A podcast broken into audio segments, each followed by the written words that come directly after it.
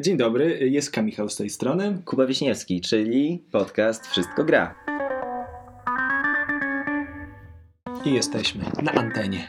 Znowu na antenie. Dzień dobry, dzień dobry. Witamy serdecznie, jak zwykle, z naszej e, kocowej bazy, bazy, z tak zwanego e, kocowego studia, Bunkru? bunkru. Tutaj podcast e, Wszystko Gra. Tak jest. Jak zwykle są z Wami Michał Jeska. Dzień dobry. I Jakub Wiśniewski. Bardzo ładnie, udało nam się, nie umawialiśmy tego. Pierwszy sukces. Dokładnie. E, dzisiaj nie będzie o sukcesach, także może szybko sprostuję, żeby nie było. W sukcesach już było, albo będzie. Uuu, ciekawe kto kiedy to słucha, no nie? Mhm. Dobra, dzisiaj będzie o codzienności. Hmm. I jak przystało już, e, słownik języka polskiego serwuje nam pewną definicję codzienności, czyli rzeczy i sprawy codzienne, zwykłe, też tak, cechy takich rzeczy i spraw. Czyli, że powtórzę, bo trochę tak y, nie, nie powiedziałem tego zbyt ładnie. Codzienność rzeczy i sprawy codzienne, zwykłe. Też cechy takich rzeczy i spraw. Param, param, pam, pam. Kuba, jak taka definicja codzienności ma się do gier planszowych, gier szkoleniowych? Albo gier jakichkolwiek. W ogóle gier, no. W ogóle gier. No właśnie. Jak to, o czym dzisiaj, dzisiaj sobie myślałem o, o, o, o kilku kwestiach, które, które jakby, jak myślę sobie gry, codzienność, tak, jakby to przychodzą mi takie w zasadzie trzy wątki, które można by próbować poruszać. E, jeden chyba jest taki najbardziej oczywisty, to jest e, czy gry jako takie faktycznie wpisują się w tą definicję codzienności, którą przytoczyłeś przed chwilą, tak? Czyli czy granie w gry jest już sprawą codzienną dla kogoś? Na zdrowie. Dziękuję. Eee, więc czy gry, gry jako takie, czy granie w gry już, już są naszą, na, naszą, naszą codziennością, czy nie? Eee, od czego to zależy? Eee, można sobie właśnie też znowu popatrzeć trochę bardziej historycznie, kiedy one były bardziej, kiedy były mniej. Eee, to jest jakoś tam ciekawe. Mm, Wydaje mi się, że też potencjalnie ciekawym wątkiem w kontekście gier i codzienności mogłoby być e, przyjrzenie się zjawisku e, takich śmiesznych symulatorów, e, które w zasadzie są dosyć istotną częścią rynku. Znaczy w sensie to jest, to jest, to jest nisza ewidentnie. No. Są takie symulatory codzienności, które w zasadzie sprowadzają się do, do takich bardzo powolnych, spokojnych gier. E, I to zaczęło się chyba gdzieś od e, symulatorów lotniczych. E, potem pojawiły się symulatory ciężarówek, kierowców ciężarówek, Tak, tak? tak, no. Gdzie, gdzie też, no kurczę, no po prostu jedziesz ciężarówką przez dobrze odzorowane. Jeszcze rozumiem, że to latanie samolotem, nie? Jest takie. No nie wiem, nie zostałem pilotem, to, To- to nie jest daje mi To no. dokładnie, tak? Ale nagle, nagle jeżdżenie już ciężarówką, no okej, no so, tak? Ale to poszło dalej i teraz w ciągu ostatnich lat pojawiła się cała masa symulatorów typu mechanik samochodowy, e, remontowanie domu. Stary koza. E, No, koza to, to tak, ale koza to właśnie nie jest codzienność. Koza to tam, symulator kozy jest, e, jest growym żartem i tam siejemy, chodzimy kozą po mieście i siejemy, siejemy spustoszenie. Tak, jeździmy kozą na rowerze, to nie brzmi jak codzienność. Natomiast naprawianie wanny, tak, jest, e, jest dokładnie takie ty, tym, tym, tym, na co brzmi, więc to jest zabawne. Natomiast to, co mi, bym, bym, mnie chyba najbardziej tak naprawdę ciekawi w kontekście gier i codzienności, to jest e, spojrzenie na. Mm, chciałbym o trochę, trochę innym kątem popatrzeć na gry. W sensie wzięcie gry, e, wzięcie definicji gry jako pewnej funkcji poznawczej. E, i, I spojrzenie na to, kiedy my tak naprawdę chciałbym dzisiaj poszukać z Tobą trochę takich gier, w które my gramy na co dzień, ale zupełnie nie zdajemy sobie z tego sprawy. Okej, czy mam wyjąć swój notatnik? Zobaczymy, zobaczymy gdzie pójdziemy. Mm, więc to są jakieś takie, takie wątki, które, o, których, o których chciałbym może dzisiaj jakoś się rozbijać. Zobaczymy gdzie nas poniesie. Dobra. Mm, co u Ciebie? Co u mnie? No jak zawsze y, od, odbiję troszeczkę minimalnie od tego y, gier, tak żeby o wszystkim. Bardzo dobrze. E, chciałem powiedzieć chwilkę o codzienności, w takiej naszej codzienności i w tym ile jest w tym technologii i jak się Tak naprawdę zadziwia, zadziwiająco dużo jej jest, jak się cofniemy 10-20 lat do tyłu i Mhm. zadamy sobie pytanie, y, gdzie nas ta technologia prowadzi. To jest mo- moje trochę pytanie na dzisiaj. Ale Mhm. też w takiej codzienności chciałem z Tobą porozmawiać projektanta gier i ogólnie projektanta, człowieka, który musi zaprojektować. Z mojej perspektywy bardziej y, projektanta doświadczeń użytkowników. Mhm. Ale mimo wszystko też gier fanowsko i grywalizacji zawodowo miałem do czynienia, także powiedzmy ta dyskusja będzie miała jakieś merytoryczne podstawy. Tak. Także zakładam, że jakimś fajnym kierunku popłyniemy. Fajnie. też jakby zastanawia mnie czasami taki obiektywizm codzienności, tego czym jest codzienność dla każdego z nas. Jakby Aha, okej, w sensie, że co, nie wiem, codzienność jednej osoby może być kompletnie czymś, Tak. w sensie to, co dla mnie jest zupełnie normalne, dla kogoś innego jest jakimś w ogóle obiektem wow i marzeń, tak? dokładnie i nawet, nawet nie musi być, wiesz, osoba w innym kraju, czy Mhm. w świecie, czy w innych czasach, tylko nawet żyjąca 10 metrów od ciebie. no To nie? prawda, to jest, to jest niesamowite. i jakby wartości, które mamy i tak dalej, i tak dalej, ale powiedzmy to jest takie bardziej metafizyczne. Jak zawsze trochę pofilozofowuję, może troszeczkę minimalnie, ale Kurde, szeroko dzisiaj może być, szeroko, fajnie. Szeroko, wow, wow, co, co się będzie działo? Dobra, ale to może zaczniemy od takiej tej codzienności yy, tych gier, jak to powiedziałeś w takim razie, czy wolisz, żebym za, zaczął od codzienności technologicznej? Zacznij od codzienności technologicznej. Mogę wrzucić małą, małą tylko rzecz. Dajesz. Niedawno oglądałem. E... Oj, to w sumie jest tokiem na temat. E... Tę nową wersję Jumanji, która powstała jakoś z rok temu, dwa lata temu. No, no, no. Z The Rockiem, Jackiem Blackiem i tak dalej. Ale rozumiem, że pierwszą, nie drugą część. E... Drugiej chyba jeszcze nie ma. Jeszcze nie ma jej, albo Przynajmniej w momencie, w którym to nagrywamy, Okej. to jeszcze jej nie ma. Okej, Więc słyszałem, że będzie, dobra. E, tak, tak, bo coś pracują na nim. No nieważne. Pierwszą część e, i tam był fajny motyw. E, również trochę z oryginalnego tego Jumanji, także również tam pojawia się postać chłopaka, który, tak, mamy grupkę głównych bohaterów, którzy zostają wrzuceni do tego świata Jumanji i oni spotykają po drodze, tak jak w tej dawnej wersji, o Boże, teraz mi nazwisko aktora poleciało. Williams? Tak, dokładnie, tak, jak był tą postacią, która kiedyś została przed laty wciągnięta do tej gry, no to, to jakby w tej nowej wersji też się pojawia taka postać i ta postać była, e, on był nastolatkiem, e, to jest chłopak, który był nastolatkiem w roku 96 i wtedy ta gra go wciągnęła. E, No i oczywiście film dzieje się współcześnie, więc, e, więc w momencie, w którym się spotykają i zaczynają rozmawiać te postacie, tak, z różnych czasów, to właśnie nagle pa- pada, m, pada jakieś takie zdanie o tym, że w tym świecie nie mam, nie mam telefonów, więc nie mogę zrobić tam tego, tego, tego i tego. I ten chłopak 96 tak patrzy się przez chwilę na, na tą osobę, postać, która to powiedziała i mówi tak, zaraz, czy w przyszłości słowo telefon zmieniło znaczenie? Czaję, czaję, ale ty też często wykorzystujesz to w filmach jako taki trik, e, no element zabawny, komediowy, wrzucenie postaci trochę z innych czasów, innego miejsca nagle w, e, w, średnio, w średniowiecze, w codzienność naszą dzisiejszą Mhm. i w ten sposób jakby pokazywanie tych małych elementów, które są zupełnie bez sensu dla tej osoby. Dokładnie, ale które też jakby jak to umknęło, nie? Ja też, ja miałem takie wrażenie, wrażenie nie? że ten 96, kurczę, ja pamiętam ten rok, To nie? było zaraz. A, a faktycznie różnica jest gigantyczna. No właśnie, co jeszcze się zmieniło? No właśnie, co się zmieniło? Tak naprawdę e, zmieniło się nasze postrzeganie ekranów. I to, jak ekrany wpłynęły na nas, bo kiedyś to było tak, że tak przytoczę jeszcze, jeszcze czasy, w których nie żyliśmy, Mhm. e, czyli czasy, kiedy wchodziły telewizory. I było takie hasło e, słynnego prezydenta, to nie chcę się pomylić, którego, amerykańskiego, który powiedział, że telewizory to jest nowoczesność, ale nie wyobraża sobie, żeby w domu był więcej niż jeden. Bo po Mhm. co? Mhm. No i nie oszukujmy się, żyjemy w czasach, gdy jak masz e, trójkę dzieci, to prawdopodobnie w twoim domu jest co najmniej kilka kineskopów. To nie muszą być telewizory, ale powiedzmy, że to jest trochę ta sama potrzeba, ta, tej rozrywki na ekranie. Natomiast do czego najbardziej chciałem Cię nawiązać, chodzi o codzienność technologiczną, to to, jak bardzo staliśmy się zależni od technologii, nie zdając sobie z tego sprawę i przekazując tą technologię coraz dalej, mam na myśli kolejnym młodszym pokoleniom, Aha. uczymy ich, że technologia jest tak naprawdę tobą. Albo ty kreujesz siebie w tej technologii. No tam się Facebooka, social media i tak dalej. Jakby stworzyliśmy drugi świat, zupełnie inną codzienność, Mhm. obok codzienności, którą mamy na co dzień, którą widzimy.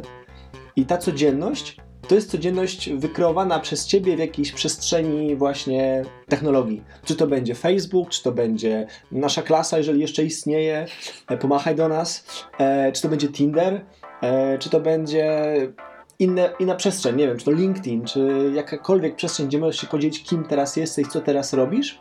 YouTube na przykład Mhm. czy podcasty.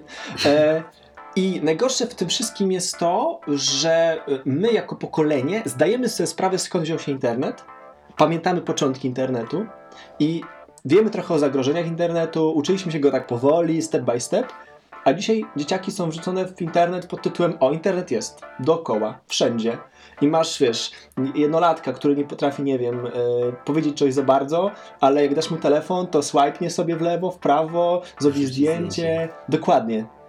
Ale to, no, tak, no tylko pytanie, czy to jest na pewno źle? Znaczy nie wiemy jak to jest, no to jest, to jest, to jest jakaś zmiana. Tak? Znaczy akurat są badania, które wskazują na to, że dzieci, które za dużo czasu spędzają przy tabletach czy telefonach, mhm. bo to są zwykle początki, i przez dużo mam na myśli więcej niż godzinę Aha. dziennie, to mają problem z koncentracją i Aha. mają problem z samozaspokojeniem, sam, nie, to nie samozaspokojenie, ale jakby z pozostaniem sam ze sobą. Aha, bo okay. to są dzieci, które nie musiały kreować sobie zabaw. One nie musiały brać klocków, e, nie musiały brać y, jakichś tam zabaweczek, się nim bawić, tylko wszystko się przed nimi działo, no nie? W sensie zabawa była przedstawiona, mhm. a ty tylko w niej uczestniczysz. Jakby przyzwyczajasz się od tego najmłodszego wieku do tej bardzo wysokiej ilości bodźców, która jest wyższa w tym wirtualnym świecie niż w naszym realnym, tak? I to, i to rozwojowo yy, zaburza w ogóle, tak? To też, to też. Aha.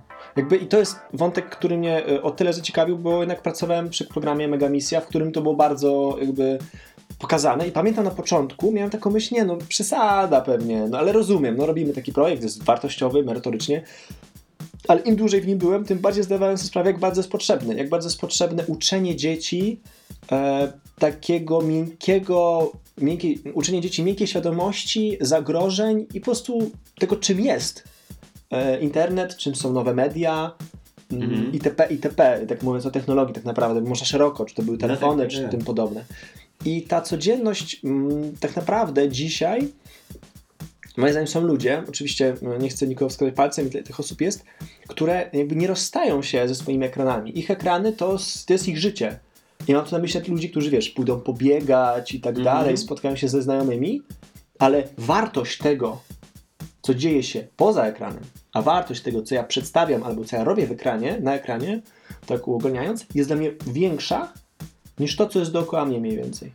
Mhm. Ludzie, którzy zapominają trochę o tym, czym jest codzienność. Jakby widzą codzienność siebie w czymś innym, w tym świecie przedstawionym, co oczywiście jest mocno, e, nazwijmy to Netflixową teorią, ale jakby są badania, które coraz, coraz częściej to pokazują. To są odsetki oczywiście cały czas, to nie są ogromne grupy, mhm.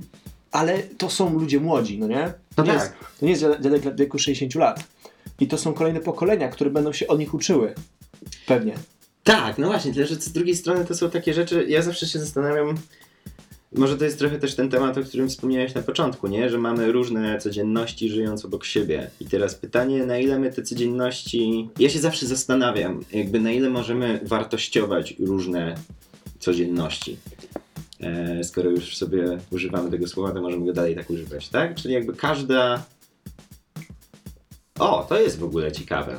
Bo to mi się fajnie układa, że nagle ta, ta nasza codzienność, skoro codzienność to jest. Mm, to jest jakby to, co dana osoba ma na co dzień, tak? Mhm. Wokół siebie, wszystkie zdarzenia. E, to mm, można powiedzieć, że każde, każda codzienność to jest, to jest taka osobista gra. Tak? Każdy ma swoją, swoją grę, mhm. którą gra. I teraz ja się zastanawiam, czy skoro my możemy, bo możemy sobie się przyjrzeć różnym elementom, tak, tych, tych naszych codzienności i powiedzieć, że na przykład, nie wiem, no, codzienność kogoś, kto dużo czyta jest jakby to, to, że ktoś ma w swojej codzienności duże ilości czytania książek, tak, to mu daje pewne rzeczy. No i oczywiste jest to, że człowiek, który nie będzie miał tych, tego czytania w swojej codzienności, nie będzie z tego korzystał. Ale za to będzie pewnie robił coś innego, nie? I teraz jakby zastanawiam się zawsze nad tym właśnie oceną czy to, że ten nasz internet, tak, ci, ci nasi cyfrowi e, tubylcy, tak, czyli no. ci, ci, właśnie te pokolenia, które po prostu wychowują się w internecie, mm, od urodzenia są w nim zatopieni, to e, czy oni będą e, jakby czy to jest na pewno, no, no, na pewno są rzeczy, że oni rozwijają się inaczej, tak? Właśnie Mhm. pewne, pewne rzeczy jest im trudniej. No na pewno mamy to zagrożenie związane z, właśnie z koncentracją uwagi, no to widać po prostu.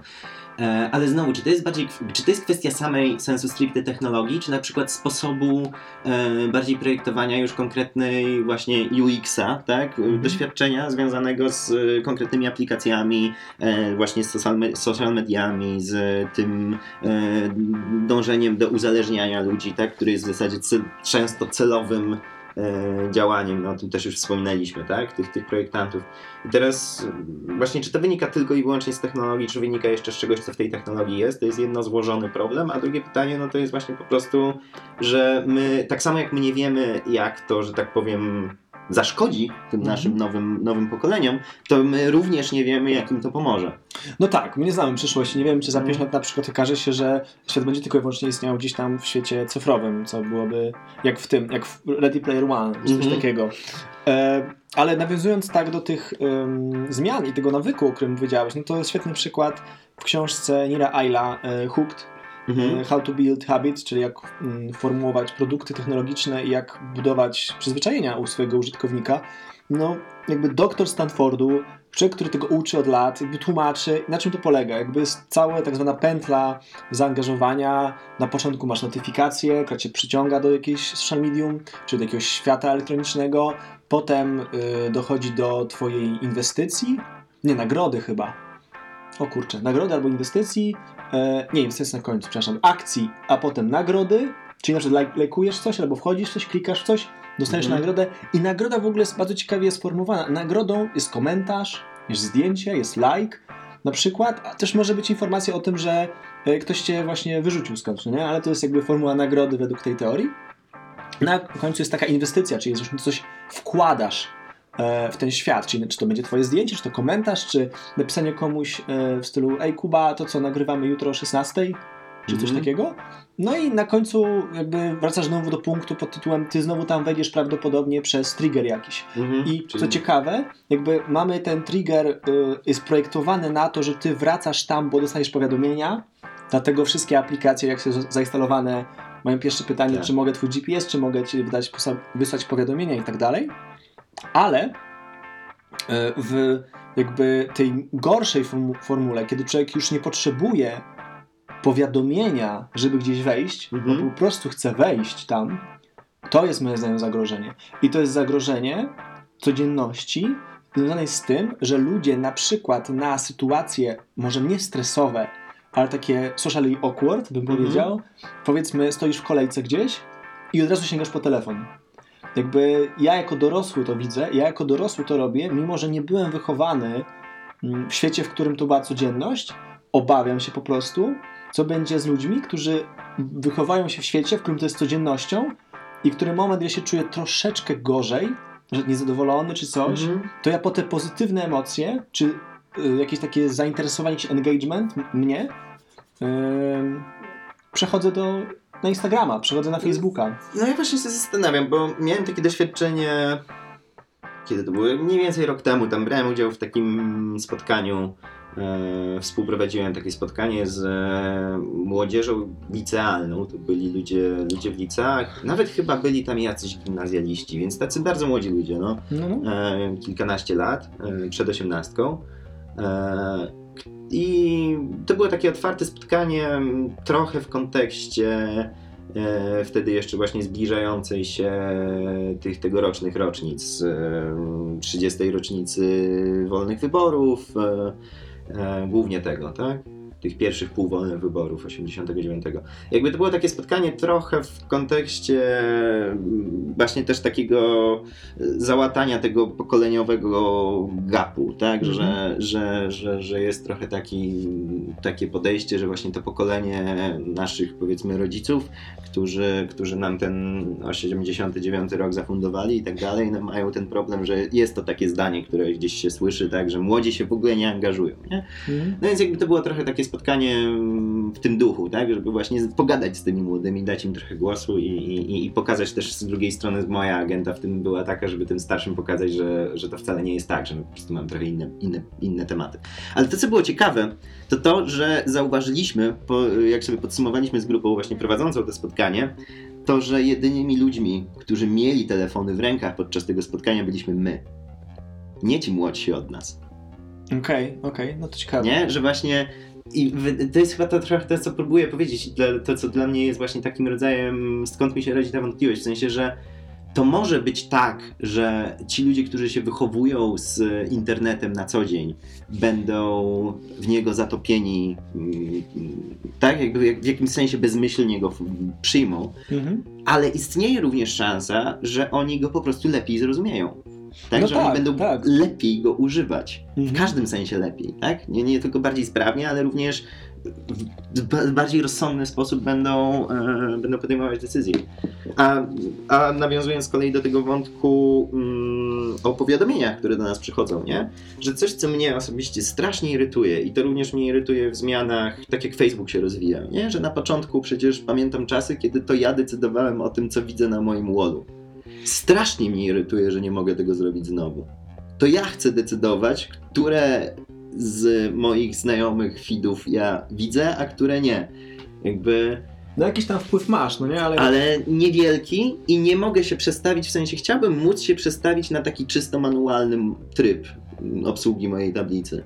To kiedyś dało radę, tak, że wyświetlasz wszystko jak leci i, i, i jakby wyłączasz działanie tych algorytmów, które ci dobierają treści. Chciałbym móc to robić i tak samo jest właśnie uważam, że e, że kwestia związana z tymi powiadomieniami i właśnie tym budowaniem pętli. W sensie dziwi mnie to, nie wiem, może to jest z marketingu jakoś, ale że jakby dużo mamy takich psychicznych odkryć, psychologicznych odkryć, które, e, które stosujemy jako narzędzia, ale właśnie robimy z nich manipulacje zupełnie niepotrzebnie. W Mhm. sensie, gdyby jakby każda aplikacja w krótki sposób mi tłumaczyła jakby po co są powiadomienia i, i dawała faktyczny wybór, tak, to ja bym znacznie, je- znaczy m, pewnie, no, no, wybór wiadomo, masz, tak, wybór że, masz, tak, wy- wybór mam, ale to też jest tak, że jakby chodzi mi o to, że moim odruchem, kiedy instaluję sobie nową aplikację i widzę, że, że ona mnie zasypuje powiadomieniami, jest wyłączenie ich wszystkich. No i dobrze. Tak? Jakby I to jest, to jest spoko. Natomiast właśnie myślę, że taka, że gdybym dostał krótki tutorial związany z tymi powiadomieniami na samym początku, a nie defaultowo ustawione e, wszystko na maksa, to ja bym pewnie sobie powybierał, tak? I miał część z tych powiadomień, więc z punktu widzenia tego autora aplikacji, ja miałbym więcej powiadomień, gdybym jakby został, wszedł w pewien dialog na ten temat, tak? Został zaproszony do takiego dialogu o tym, hej, Tutaj możesz, możesz e, często do nas wpadać, jeśli chcesz, i możemy ci da, dać taki zestaw narzędzi do tego. Tak? Zdecyduj, jak często chcesz wpadać. To ja bym pewnie ustawił sobie sam tą poprzeczkę wyżej, niż kiedy mam poczucie, o ty bucu, chcesz mnie wmanipulować, żebym do ciebie non-stop zaglądał, wy, wypad, tak? Mam taki odruch obronny bardzo silny. E, ale też wiem, że pod względem takich rzeczy nie jestem chyba w statystyce. W sensie No nie, każdy tak nie. mówi, ale, ale, ale no też wiem, że jakby ja mogę tak mówić i być może jestem w tej ta- statystyce tak naprawdę bardziej niż, niż mi się wydaje, ale też wiem, że no, tego typu rzeczy opierają się właśnie na jakiejś takiej, na dużych danych, tak? Więc No big data. one nie A- kłamią. Ja- Jako, że jestem osobą, która wiesz, na co dzień ma do czynienia dużo z projektowaniem, yy, znaczy, no, miałem kiedyś więcej z komercyjnym projektowaniem, e, to wiem, że ludzie włączają powiadomienia, jakby i to jest ta formuła ich zatrzymywania w aplikacji, ale z drugiej strony też trzeba pamiętać o tym, że twórcy tego potrzebują, bo bez tego prawdopodobnie do wielu aplikacji byś nie wrócił. I świetnym tak. przykładem jest Duolingo, aplikacja, która uczy cię języka, w której możesz ustalić sobie cel. I Mhm. ten cel będzie ci przypominał i dostaniesz powiadomienia właśnie takie, jak, o których ty mówisz. W sensie, w sensie e, słuchaj, chcę wchodzić codziennie na 5 minut. Dobra, to będę ci przypominał, wchodzisz codziennie na 5 minut. Mhm, no i to jest super, no właśnie o czymś takim mówię, nie? że tutaj ustawiamy sobie, wiemy po co, tak? Mhm. Jakby, Ale jakby y, no, temat tej codzienności, a technologii moim zdaniem jest taki nie do y, zamknięcia. No, To prawda. z- Zobaczymy, co będzie. to prawda. Jakby ja, ja mam swoje wątpliwości, cieszy mnie, że ty masz takie pozytywne podejście. Ale no cóż, no. być yin i yang, jak to mówią. Tak jest. Wątpliwości też mam, ale byłoby nudne, jakbym, jakbym tylko o nich mówił. Ale fajnie zacząłeś mówić o tym, że codziennie gramy w jakieś gry, nawet nie zdając sobie sprawy. Także ja jestem ciekaw, czy masz jeszcze jakieś inne takie e, gry. Tak, no bo mm, mi tu chodzi o właśnie spojrzenie trochę na mm, Od, odkłada kawę. tak żeby- grę jako. tak.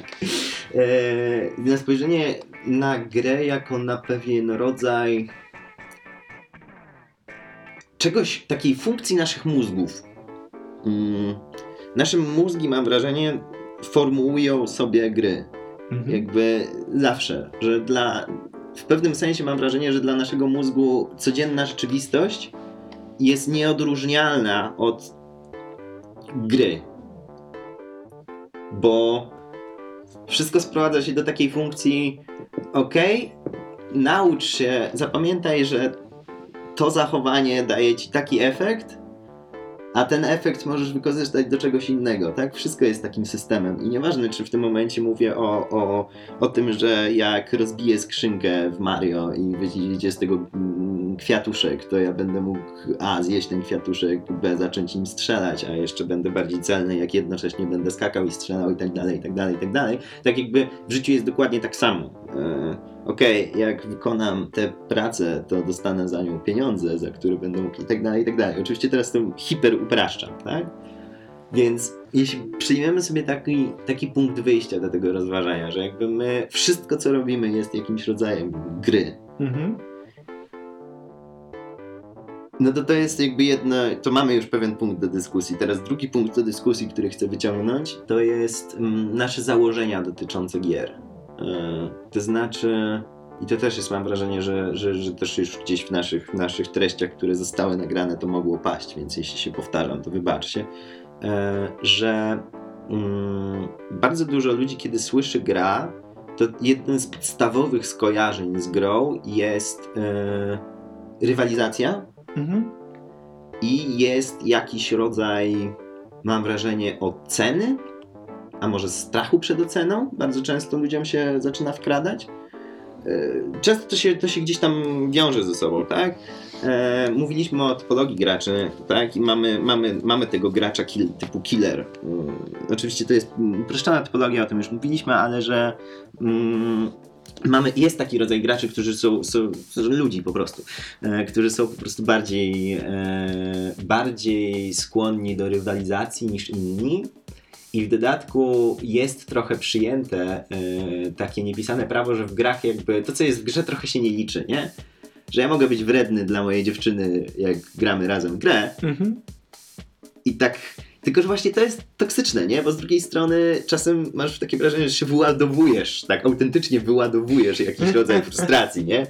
E, świadomy bądź Zabiję cię, nie. typie. E, i, I to nie zawsze jest przyjemne dla wszystkich, tak? Szczególnie dla ludzi, którzy, którzy no właśnie, jakoś nie wchodzą w tą, w tą rywalizacyjną rzecz. I teraz, dlaczego te dwie rzeczy są dla mnie ważne? Bo wydaje mi się, że my, e, że bardzo często jak rozmawiam z takimi ludźmi, którzy mówią, nie, ja nie lubię gier. A, bo, bo właśnie jest dużo rywalizacji i próbuję im wytłumaczyć, ej, ale nie wszystkie gry są takie, to jakby widzę, że ja tracę tych ludzi. W sensie, że nie umiem tego wytłumaczyć No. tak? nie graczom. Nie umiem opowiedzieć nie graczom o tym, że nie, gry, gry mogą nie być o, o Rywalizacji. Mhm. I zastanawiam się, ile jest właśnie wokół nas takich gier, w które my gramy codziennie i w które my gramy w taki sposób właśnie domyślny, nie? Że na przykład, nie wiem, Ale czy, przez tą grę na przykład ja rozumiem, e, to chcesz chyba powiedzieć, no, że tak sparafrazuję, to są takie nasze zabawy wewnętrzne, że my gramy, pamiętam jako dziecko, że grałem w taką grę sam ze sobą, Mhm. że za każdym razem jak, mia- jak jechałem samochodem, załóżmy za moją tatą i miała być yy, latarnia, to ja Mhm. zamykałem oczy i wtedy dostawałem punkt, bo zamknąłem oczy, kiedy była latarnia. I jakby nie, w mojej wyobraźni, jeżeli to nie zrobiłem, to byłem jak cyklop z X-Menów, który niszczył tą latarnię na przykład. Albo ludzie, którzy skaczą między tymi, między y, tymi kawałkami chodnika, tymi Mhm. płytami, tak żeby tylko najść na krawędź. Albo Tak. zabawa związana, czy zabawa, taka gra związana może z tym na przykład E, Ja mam e, zabawę pod tytułem checklista i mam niezwykłą satysfakcję zawsze jak wy- wykonam checklistę albo jak widzę ile się już ile rzeczy zrobiłem. Mhm. Ale to są takie, to są te zabawy właśnie? Czy To jest, i- znaczy, chodzi mi o to, że y, jak opowiadałeś o tej, szczególnie tej gierce, którą grałeś sam ze sobą w kontekście latarni. No. Czy to jest coś, co, nie wiem, pokazał ci brat albo rodzice? Nie, czy nie, sam, sam, sobie sam, zupełnie to sam. wymyśliłeś, nie? I po prostu w to grałeś. I o to mi chodzi. W sensie, że mm, mózg naturalnie wymyśla gry. I on je wymyśla wtedy, żeby zrobić sobie, żeby zabić czas, tak? Mhm. Żeby właśnie zrobić sobie coś nudnego. Ja na przykład mam z takich gier e, przy zmywaniu, jak miałem, miałem w domu taką suszarkę na e, sztuczce, która miała dwie przegródki. I ja sobie zawsze robiłem i to w ogóle tak podświadomie wymyśliłem tą grę jakoś będąc już w gimnazjum, po prostu sam sobie ją robiłem, że starałem się nie zmieniać kolejności e, sztućców właśnie, które gdzieś tam mi leżą w zlewie, jakby sięgać po nie przypadkowo, ale umieszczać je tak, żeby na koniec zmywania mieć e, porówno sztućców każdego rodzaju w obu tych, czyli na przykład po trzy widelce w obu tych, Okej. albo na przykład, żeby jakaś komora stała się tylko na widelce, ale nie, różne są takie jakieś dodatkowe. No więc jakby nasz mózg robi to sam z siebie. I wydaje mi się, że on robi to sam z siebie również, kiedy po prostu e, ch- chce coś, co, nauczyć się czegoś, co, niekoniecznie jest dla nas zabawą. Tak? Może być dla nas kluczowe. Znaczy... I to jest trochę też się łączy z tym tematem właśnie tych gier, które mają codzienną fabułę. Nie? Że na przykład e, ogrodnictwo, tak? Właśnie taki Farmville, no, no wiadomo, że to są, to są uproszczone rzeczy bardzo, ale w pewnym sensie jakby hodowanie roślin, nawet, nawet takie w realnym życiu, ogrodnictwo może być czymś bardzo przyjemnym, ale teraz gdzie jest granica, w sensie czym się różni w zasadzie ogrodnictwo od rolnictwa? Chodzi mi o sam fakt tego, że jedno jed, jakby jedno możesz robić dla przyjemności, dla, na, wiesz, w weekend i się No, relaksować, a nagle w pewnym momencie masz to, te same czynności, które są twoją pracą codzienną, tak? Jakby twoim obowiązkiem. No zresztą jeszcze cofając się w czasie, no to tym bardziej będziemy to widzieć wyraźniej, tę, tę różnicę. Ale z drugiej strony jedno i drugie jest jakimś, jakimś rodzajem gry w pewnym sensie, tak? Jakby czegoś gdzieś tam się uczymy, zestawu zasad i, i zaczynamy ich, ich, ich stosować na co dzień, nie? Zabijamy nudę w ten sposób, o to ci chodzi bardziej. Tak to rozumiem. I Mhm. też mówisz o mózgu, no sami to robimy, my Mhm. jesteśmy mózgiem. Tak, Tak. Trochę jesteśmy samoświadomym organem, który potrafi nazwać się w trzeciej osobie. tak. No, ale to jest potrzeba też duszy i bycia człowiekiem, czymś ponad tym. Ale dobra, bo wybijam. Mhm. E, trochę za bardzo może. E, a chciałem cię jeszcze podpytać, czy w takim razie na przykład, mm, jeżeli osoba się mm, jakby może za, zamyka, to źle powiedzieć, ma, są osoby mają syndrom, y, czy chorobę Tureta, mogę się to nazwać teraz. Mhm.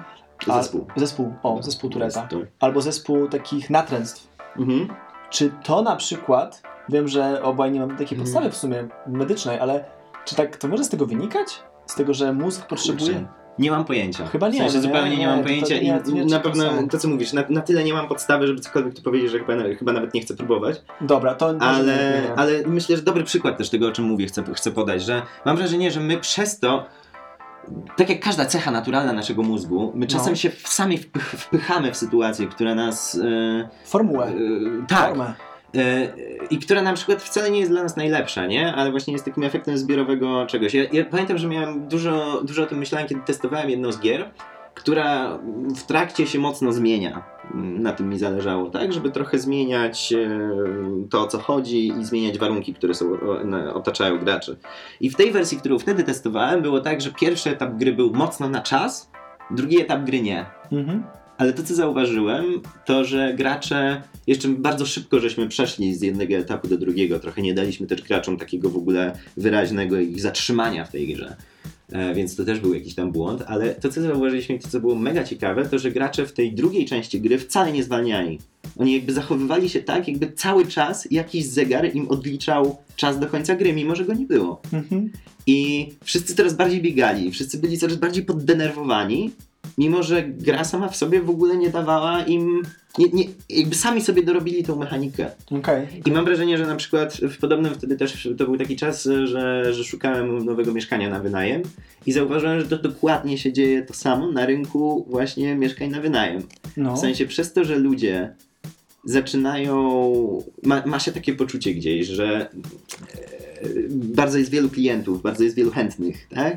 I że trzeba się spieszyć, to my sami sobie coraz bardziej ten pośpiech dyktujemy, tak? Jakby, że przez to, że pojawiają się pojedynczy ludzie, tak? Słyszy się, że jeżdżą ludzie do, na pierwsze spotkanie z e, właścicielem, jeżdżą już z wypłaconą gotówką na zaliczkę na wszelki wypadek, to powoduje, że my sami sobie odbieramy ten czas na namysł. Jakby to wynajmowanie mieszkania gdzie dla mnie wydawałoby się nie decyzja o tym, gdzie będę mieszkał przez najbliższy co najmniej rok, a pewnie kilka lat, to jest dosyć poważna decyzja, a ją muszę podjąć w jakimś takim właśnie biegu i pędzie, tylko dlatego, że wszyscy konkurenci, tutaj robię ten udawany znak, znak cudzysłowy w powietrzu, są jakby, wydaje mi się, że będą się zachowywać tak samo, nie? Jakby nagle narzuciliśmy sobie pewien, pewną logikę gry, że to jest jakiś rodzaj wyścigu, mimo że nikomu z uczestników tego wyścigu tak sensu stricte nie opłaca się, żeby to był wyścig. Nikt nam nie kazał się ścigać, a nagle zaczynamy się ścigać i nie jesteśmy w stanie z tego wyjść w dodatku, no bo Bo działa tak to pierwszy, ten lepszy. tak, a ona jednak tam działa, nie? I, I właśnie to jest dla mnie jakiś taki temat i chyba o to mi chodzi z tą właśnie, z tymi grami, które gramy na co dzień nieświadomie, tak? Właśnie ile jest tego typu mechanizmów, tych gier, które w które zaczęliśmy grać w sumie nie wiadomo w ogóle dlaczego i po co, a gramy w nie i jeszcze to potrafi być dla nas czasem męczące, tak? Że te, właśnie ta nasza naturalna skłonność tego naszego mózgu do tego, żeby znaleźć sobie grę, ona bardzo nam potrafi pomóc. To nam w ogóle daje, mam wrażenie, możliwość tworzenia takiej rzeczy jak nauka, nie? I w ogóle, w sensie science, nie mówię tu o learning, tylko o science. no. Eee, ale, ale właśnie z drugiej strony czasem, czasem sprawia, że robimy coś zupełnie absurdalnego, zupełnie niepotrzebnie i, i, i, i tyle. No. No Ciekawe, ciekawe powiem ci. E, takie wyjaśnienie. Nie myślałem, zawsze myślałem, że na gry w życiu codziennym to taki fan bardziej, taka Mhm. zabawa, jak mówiłem o tym elemencie moim z latarniami, ale teraz takim się odbije pięknie od tematu, ale też trzymając się naszego kochanego osoba, czyli codzienność. Taki wątek, który może dla ciebie, czy może nie być taki, na pierwszy taka bardzo ciekawy, ale moim zdaniem może być interesujący. A mogę Ja- ci jeszcze wrzucić, bo czuję, że chcesz zupełnie zmienić. No zmienić dajesz, dajesz. Jedno pytanie, czy tak jak o tym, jak teraz sobie o tym opowiadałem, to może przyszła ci do głowy, przychodzi ci do głowy jakaś taka właśnie niepotrzebna gra, którą, którą na przykład ty gdzieś widzisz, nie wiem. Wiesz co, na pewno kiedyś miałem coś takiego, już oduczyłem się tego, trochę niestety y, na bazie y, tego, do czego prowadziło to zachowanie, y, czyli sam siebie pośpieszałem, sam na sobie wskazywałem, że muszę gdzieś być o piątej, mimo że na przykład jakby to, że nie będę równo o piątej, nie zawali się świat, Mhm. nic się nie zmieni, ale ja zawsze jakby umówiłem się, musiałem być, musiałem być. I to było dla mnie takie bardzo ważne, co prowadziło często do frustracji, bo się spóźnisz, bo czegoś zapomnisz, bo musisz wrócić, jesteś zły, taki Mhm. poddenerwowany po nic, taka nerwica. Okej. To prawda, że w sumie ten rodzaj punktualności, w sensie, że to jest ciekawy w ogóle przykład taki kulturowy, nie? Że, i, I może być przykładem takiej właśnie gry, nie? Że są społeczeństwa, te powiedzmy bardziej północne, mają tą punktualność twardą, tak? Nie wiem, taki hiper będzie y, przykład, y, ale że Niemcy, tak? Porządnie, nie? Jakby, no więc. Dobra, aż- mi głupio, że tego użyłem, ale, Tak. Ale latynosi. chodzi, tak? A z drugiej strony latynosi, którzy, którzy po prostu nie grają w tę grę. Jakby są bardziej wyluzowani z tego powodu. Może mniej jakby mają, wiadomo, mają też swoje wady ten system oczywiście, ale mniej wydajni, ale bardziej wyluzowani. Tak, ale mniej przejmujący się rzeczami mało e, ważnymi.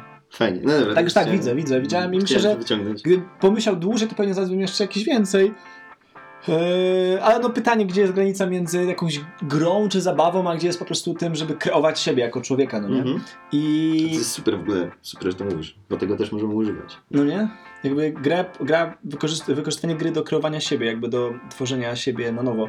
To w, w tej książce, którą przeczytałeś yy, o Super better. Super Better, Masz na myśli. Tak, to jest super książka, myślę, dla osób, które byłyby bardziej zainteresowane tym tematem, ale nie omawiam jej teraz, Mhm. będzie kiedy inny raz, a ja chciałem pociągnąć temat, który trzy minuty temu miałem zadać to pytanie, czyli y, Kuba, y, codzienność projektanta gier. Ucha. Jakby, jakby to się wydaje takie bardzo otwarte pytanie, także wrzucaj tutaj co chcesz, ale w sumie czym jest codzienność projektanta gier? Tak, to jest śmieszne pytanie. Trochę się zagięłem. Nie, bo e, tak naprawdę nie ty pierwszy w ten sposób, bo ostatnio napisała do mnie też e, studentka e, i mówi, że będzie organizować tam u siebie e, finał Wielkiej Roki- Orkiestry Świątecznej Pomocy O, lokalnie i zapytała, czy nie mógłbym czegoś właśnie. Chyba nawet użyła takiego pomysłu, taki, żeby, żeby to było w ramach e, jakby do wylicytowania. Coś właśnie w stylu e, dzień z projektowaniem gier, tak? W sensie, Okej. że pokazanie takiego. I tak właśnie sobie pomyślałem, że kurczę, to jest bardzo trudne, bardzo trudno mi wymyślić dobrą formułę tego, żeby to było faktycznie atrakcyjne w roli nagrody, nie? I to trochę mi się łączy z tym pytaniem. Jak wygląda codzienność projektanta? Mm, W grach szkoleniowych, którymi się jednak przede wszystkim zajmuję, mm, to można powiedzieć, że takie projektowanie gry szkoleniowej ma kilka Etapów. faz, tak? Mhm. kilka etapów. E, najpierw mamy etap, no bo gra szkoleniowa musi być o czymś, tak? Ma oddawać jakąś, jakąś część rzeczywistości. Mają symulować, mają no, różnych rzeczy ma robić. E, więc pierwsze co musimy zrobić, to zastanowić się dobrze, e, mm, po pierwsze co my chcemy zrobić, to jest Mhm. powiedzmy na etapie jeszcze często sprzedawania takiego projektu albo wymyślania w ogóle tego, tak, badania trochę potrzeb. E, Ale potem następuje już powiedzmy, kiedy to mamy, no to, no to musimy siąść i wgryźć się mocno, mocno w ten temat, który, który chcemy robić, tak? Czyli jeśli to będzie gra na przykład onboardingowa w jakiejś firmie, no to wchodzimy bardzo głęboko w to, co się dzieje w tej firmie. Jeśli to będzie gra o, nie wiem, radzeniu sobie z konfliktami, no to mocno czytamy teorie. Jeszcze najlepiej wybrać sobie konkretną teorię, bo tych teorii psychologicznych często jest dużo, one niekoniecznie są zawsze e, dokładnie tymi samymi pojęciami operują, tak? Czy, czy ten, więc dobrze jest wybrać jakiś model. e, No i go dobrze poznać, więc najpierw mamy tą, ten etap jakby wgryzania się w rzeczywistość. Kiedy mamy dobrze zrozumiany, ten, dobrze już zrozumieliśmy fragment rzeczywistości, o którym chcemy mówić naszą grą, no to musimy znaleźć najlepszą formę ekspresji e, tego tematu, tak? I to zarówno na poziomie mechanicznym, Mhm. okej, to chyba będzie gra strategiczna, tak? To chyba będzie gra karciana, to chyba będzie gra z bieganiem, tak? Jakby różne tutaj zręcznościowe elementy możemy dorzucić, no wiadomo, tak? E, A- ale a- również a- fabularnie. A teraz ci przerwę, bo Mhm. żeby też było jasne. To raczej są, to raczej jest praca zespołowa, no nie? Tak. Decyzje o Tak, tak, tak, tak, tak, tak. To raczej tak, dokładnie. E, w ogóle do takiego projektu ja, ja osobiście nie lubię siadać sam. Zdarzało mi się wymyśleć gry samemu, ale ani mi się dobrze nie pracuje, bo jest mi się trudno po prostu zmotywować do tego. E, trudniej mi się też planuje wtedy samodzielnie pracę, e, ale również e, czasem mam tak, że no, trzeba bardziej kombinować, kiedy na przykład trzeba coś przetestować, jak ma się już mały zespół, chociaż mały zespół, to, to, to część rzeczy można testować na bieżąco, co jest super wygodne, e, ale do tego zaraz dojdę w tej codzienności. E, więc zespół właśnie. E, ja najbardziej lubię trzyosobowe zespoły chyba. E, ale czwórki też się dość, dość dobrze sprawdzają. W parach jest czasem, czasem właśnie brakuje tego, tego, wiecie, trzeciego spojrzenia, które by na przykład coś mogło rozsądzić, albo Albo powiedzieć, "Ej, słuchajcie, bo wy mówicie o tym samym, tylko się kłócicie nie Dokładnie, dokładnie, to też jest bardzo częsty motyw.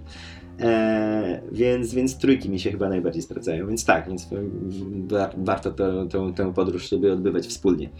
E, czyli mamy sobie etap, w którym zrozumieliśmy dobrze o czym mówimy i zrozumieliśmy to na tyle dobrze, ja to nazywam czasem sednem, tak? Doszliśmy do takiego jakiegoś naszego, że jesteśmy w stanie wypowiadając w zasadzie, nie wiem, jedno zdanie, jedną formułkę albo patrząc na jeden obrazek, dokładnie wiedzieć, czuć wewnętrznie, co, co to jest, tak?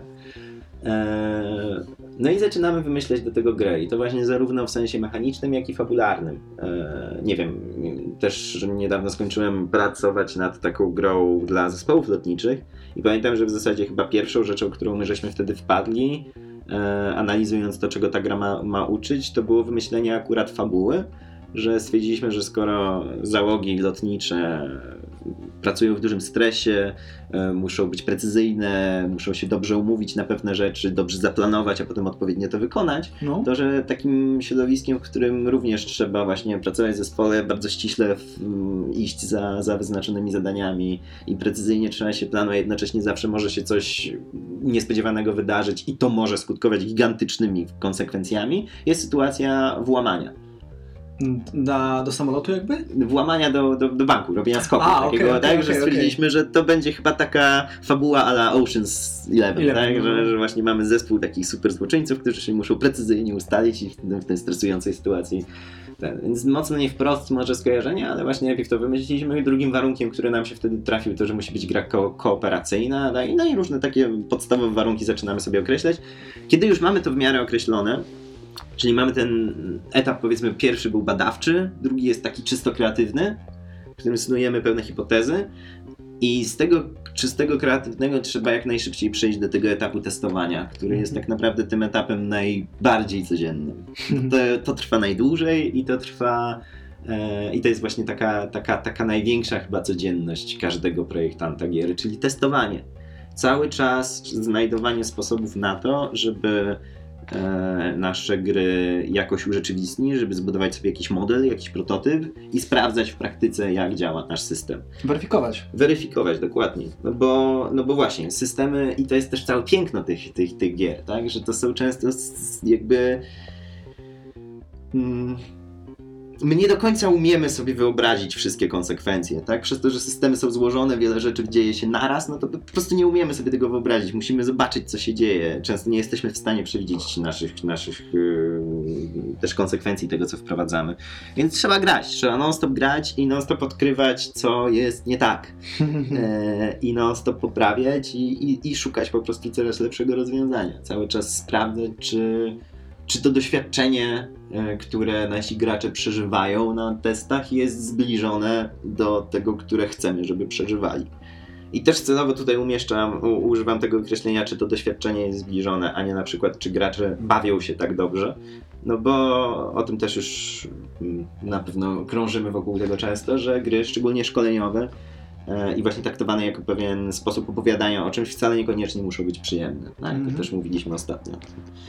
E, Czy chyba w odcinku o porażkach o tym, o tym żeśmy mówili, tak? Że czasem właśnie celowo frustrujemy graczy w pewnych rzeczach, bo, e, bo to lepiej oddaje, e, no właśnie, rzeczywistość. To jest ciekawe właśnie przy okazji tej, mm, jest seria Cywilizacja No. bardzo znana mm, gra strategiczna, turowa, komputerowa, ale w zasadzie to jest jedna z takich gier komputerowych, która mogłaby zostać teoretycznie wydana jako hiperskomplikowana planszówka.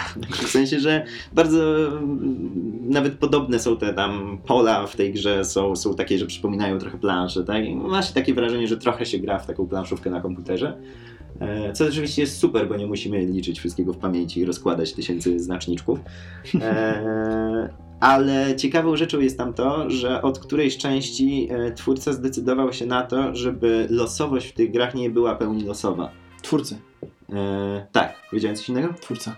E, być może tak. Niczym stwórca był kiedy jedyny. A, nie, bo ten, Żart, cywilizacja, żart, to prawda, ale cy, dlaczego tak powiedziałem? Bo cywilizacja, seria cywilizacja jest sprzedawana jako Sid Meier's Civilization, Mhm. tak? To nazwisko tego głównego projektanta jest tam bardzo podkreślane, więc, więc jak mówię cywilizacja, myślę od razu o Sidzie Tak, Meierze i, i, stąd. Więc on właśnie zdecydował, i wydaje mi się, że to była jego decyzja, przynajmniej tak o tym mówi, nie? Że on zdecydował, że na przykład jeśli masz szansę, nie wiem, 50% na wygranie czegoś, No. to y, to jest ten stały błąd, tak? Jakie jest prawdopodobieństwo, że trzeci raz z rzędu wypadnie ci reszka? 50%, bo zawsze każdego rzutu jest 50% na reszkę. Natomiast tak. tam właśnie omijają to, żeby gracze się nie frustrowali. Znaczy To- przegrywają. Tak, to, No. że na przykład jeśli masz tam przykładowo te 50% szansy, to za trzecim razem na pewno wygrasz. Tak, jakby, że, że właśnie. I to jest bardzo ciekawe, no bo teraz grając w taką grę, co to nam robi w sensie poznawczym, można się zastanawiać. Powiedzmy, że mamy właśnie, tu można się zastanawiać nad, nad, nad dziećmi, nie? Mamy dziecko, które gra w cywilizację i jest super maniakiem cywilizacji. W zasadzie jej jednym z takim z niewielu świadomych zetknięć z Cywilizacją. z cywilizacją, z prawdopodobieństwem, No. tak? Jest właśnie granie w cywilizację, to on gdzieś na, na jakimś poziomie się nauczy, jakby No. jeszcze bardziej utrwali sobie ten błąd poznawczy, który my i tak mamy. Więc, no, no tak. No, No tak, tak, tak, tak. Ale jakby Więc właśnie, dużo testowania. dużo testowania. Ale co ja chciałem jakby fajnie z tego wyciągnąć, co ym, jakby często jest gdzieś tam z tyłu, powiedzenie sobie o tym, jak bardzo tworzenie gier, i nieważne jakich, jest grą zespołową. Oj, to prawda. Jakby samo w sobie, jakby jeżeli nie umiesz rozmawiać z ludźmi, to nieważne jak masz świetny pomysł, prawdopodobnie go nie zrealizujesz, no bo nie będziesz w stanie ludźmi się dogadać po prostu. Mhm. I to niezwykle wychodzi w świecie IT. I im bardziej wchodzę w, nazwijmy to, y, w dużą organizację, w której pracuję w zespole technologicznym z 50 osobami, niezwykle ważne jest nie tylko zarządzanie nimi, bo wiadomo, ktoś nimi zarządza, ale jakby wy, wy wszyscy współpracujecie na pewnym poziomie. Mhm. Nie zawsze na tym samym, nie zawsze codziennie, ale współpracujecie. No tak. I tak samo jest- jedną rzecz zasadniczo. Tak, tak, tak, tak. Ale z drugiej strony jest tam tyle małych, drobnych rzeczy, które każdy robi sam, Mhm. że jeżeli ty nie umiesz przekazać, co zrobiłeś, po co zrobiłeś i jaki to ma mieć cel, to ta praca no, będzie do wyrzucenia prawdopodobnie. Prawda. I jakby, co chciałbym tak fajnie wyciągnąć z tego, co powiedziałeś, co też nie podkreśliłeś, ale mi się zawsze rzuca w oczy, to y, to nie jest jeden projektant, to nie jest jedna osoba. Za grą można dać jedno nazwisko, możemy kojarzyć grę z jedną osobą, Mhm. ale to zawsze jest tylko i wyłącznie skojarzenie, to nie jest prawda. Tak samo jak mówić, że iPhone to Steve Jobs. Mhm. iPhone to jest tysiąc osób, które razem wokół niego się tam kręciło, bo odpowiedzialnie za marketing, za technologię, za jakieś tam mi mikrorzeczy i tym podobne. I bez nich to by nie miało miejsca. To prawda. I właśnie bardzo ciekawą rzeczą jest, którą studenci, którą młodzi ludzie się muszą cały czas uczyć, moim zdaniem, jest taka kompetencja zawsze potrzebna, to jest umiejętność grania w zespole. W sensie nieważne co robisz, nieważne czy pracujesz na Mhm. barze, jesteś projektantem gier, czy pracujesz w technologii, jeżeli umiesz rozmawiać z ludźmi, umiesz się z nimi dogadać tak po ludzku, to jest szansa, że jak, no wiadomo, nie umiesz jeszcze tego robić dobrze, ale z czasem się nauczysz, to, to okej, zacznij z nami to robić. Zobaczymy, jak to będzie wyglądało. A jeżeli jeszcze, jeszcze o projektowanie, ja na przykład jak projektowałem, y, projektuję w sumie dalej, ale już tam powiedzmy etap jeden jest za mną, y, Elosebę, Mhm. to na początku chciałem to robić z kimś, ale byłem tak sfrustrowany innymi osobami. W sensie to wynikało raczej z tego, że ja miałem takie poczucie, że ja to będę robił tak świetnie i to będzie takie mm, mm, a było tak mega przekombinowane, jak się okazało i nie potrafiłem sobie poradzić z tą jakby zdaniem innych chyba też, jakby miałem z tym Aha. problem. Jakby ta właśnie współpraca z innymi, e, że jakby odłożyłem to na bok, bla bla bla i teraz wróciłem do tego, że tylko sam ale mam takie podejście, że przy każdych testach, jak robię test, to jakby zbieram informacje od ludzi, ten feedback. I potem będę na bazie tego, jak często ten feedback się pojawiał, po prostu, jak w badaniach UX, UX yy, na bazie tego, jak często dana odpowiedź czy wspomnienie się pojawia, będę brał pod uwagę ważność tej uwagi, no nie? Jest to, jest to na pewno pomysł. Choć musisz, e, właśnie to jest też kwestia, ta, ta, bo tu się wkrada fajna rzecz. W sensie yy, częstość jest istotna, ale też właśnie tutaj jest ta fajna rola projektanta, że to jednak projektant trochę musi pomyśleć o tym, czy to, że to się pojawia często, to jest to doświadczenie, które ja chcę tworzyć, nie? Aha. Żeby, to, że na przykład często będą ludzie mówić, że coś im przeszkadza, to może być, to wcale niekoniecznie znaczy, że trzeba to zmienić. Tak, tak, tak, tak, tak, zdecydowanie. Yy, no, ale mam takie jakieś tam założenie, że ta zespołowość będzie bardziej e, ko- konsorcjum ludzkim niż teamem, który wokół Mhm. się zbiorę, bo jakby nie mam trochę na to czasu i też potrafię jakby odpowiedzieć sobie na to pytanie, czy jestem w stanie współpracować z innymi przy grze? No, no nie za bardzo. Tak, ale to jest fajne właśnie, że o tym mówisz, że nawet jeśli decydujesz się robić coś samemu, szczególnie w kontekście projektowania gry, to i tak musisz mieć do tego co najmniej tych testerów, w sensie nie da się bez, yy, No tak, nie? tak, bez tak samemu, jakby- zupełnie samemu czegoś stworzyć i dokończyć. No, Tak to, naprawdę. jest, to jest y, niezmienna prawda, to dopiero osoba, która ma grać w grę, ma korzystać z jakiejś usługi, będzie oceniała, czy to jest dobre, czy nie. Twoja własna jakby perspektywa nie ma tutaj żadnego, Mhm. najmniejszego y, znaczenia. Natomiast y, lecąc dalej, chyba, że chciałbyś się coś dorzucić do codzienności projektanta gier. Tak, jest jeszcze ten mikrowątek, o którym chcę powiedzieć, że dużą częścią y, projektowania gry jest właśnie wytwarzanie tych prototypów, że to jest też taka, taka część, która jest bardzo żmudna, bardzo czasochłonna, potrafi być, No, no. e, czaso albo, albo, albo Materiałochłonna. mm, zasobochłonna ogólnie rzecz biorąc, Mhm. tak? No bo to zawsze jest wybór, czy ja e, chcę wydrukować 200 kart, które są mi potrzebne do rozegrania gry, bo to też potrafi być problematyczne, tak? Że mamy, faktycznie potrzebuję tych elementów dużo, Mhm. żeby w ogóle ta gra była możliwa. Nie jestem w stanie tego skrócić, no bo czasem są te takie sposoby w stylu jedna osoba gra za całą drużynę, więc tak naprawdę no, można, można kombinować przy testach, o tym też może kiedyś pogadamy. Ale e, ale ten ym, s- Boże, no i się zupełnie zawiesiłem. No i się zawiesiłeś. Zawiesiłem się. A, że, że właśnie cały, cały etap wycinania i tego wszystkiego, że to są gigantyczne godziny, tak? Poświęcone na bardzo żmudną często, tak? Przepisywanie cyferek na karteczki, właśnie wycinanie czegoś. To jest, to są naprawdę długie, długie, długie godziny pracy, które stoją gdzieś też za każdą grą, która powstała tak naprawdę.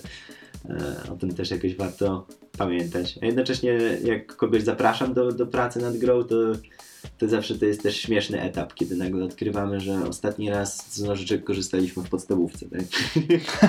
Na- Nagle okazuje się, że ta technika to jednak miała sens. Tak, do czegoś to było.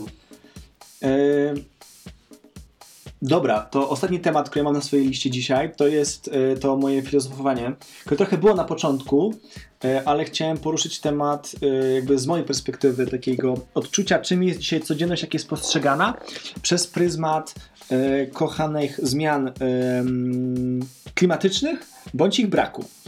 I codzienność, jaka we mnie najbardziej uderzyła z tym związana, poza tym, że jest oczywiście mega ciepło, tym, że mamy na przykład pochmur, nie pochmury, tylko takie nagłe burze, po prostu znikąd Mhm. pojawiają się, znikają i to cały czas.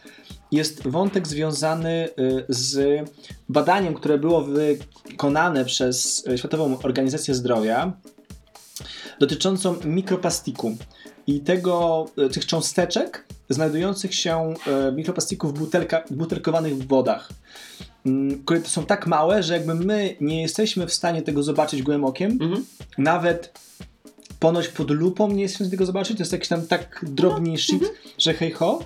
No i jakby, no tak, no, może to głupio brzmi. Nie, bardzo mi się podoba ten, ten właśnie poziom profesjonalnego podawania informacji u nas, u nas w podcaście. To jest jest. taki shit, że hej ho, tak? Kumacie ten poziom, tak?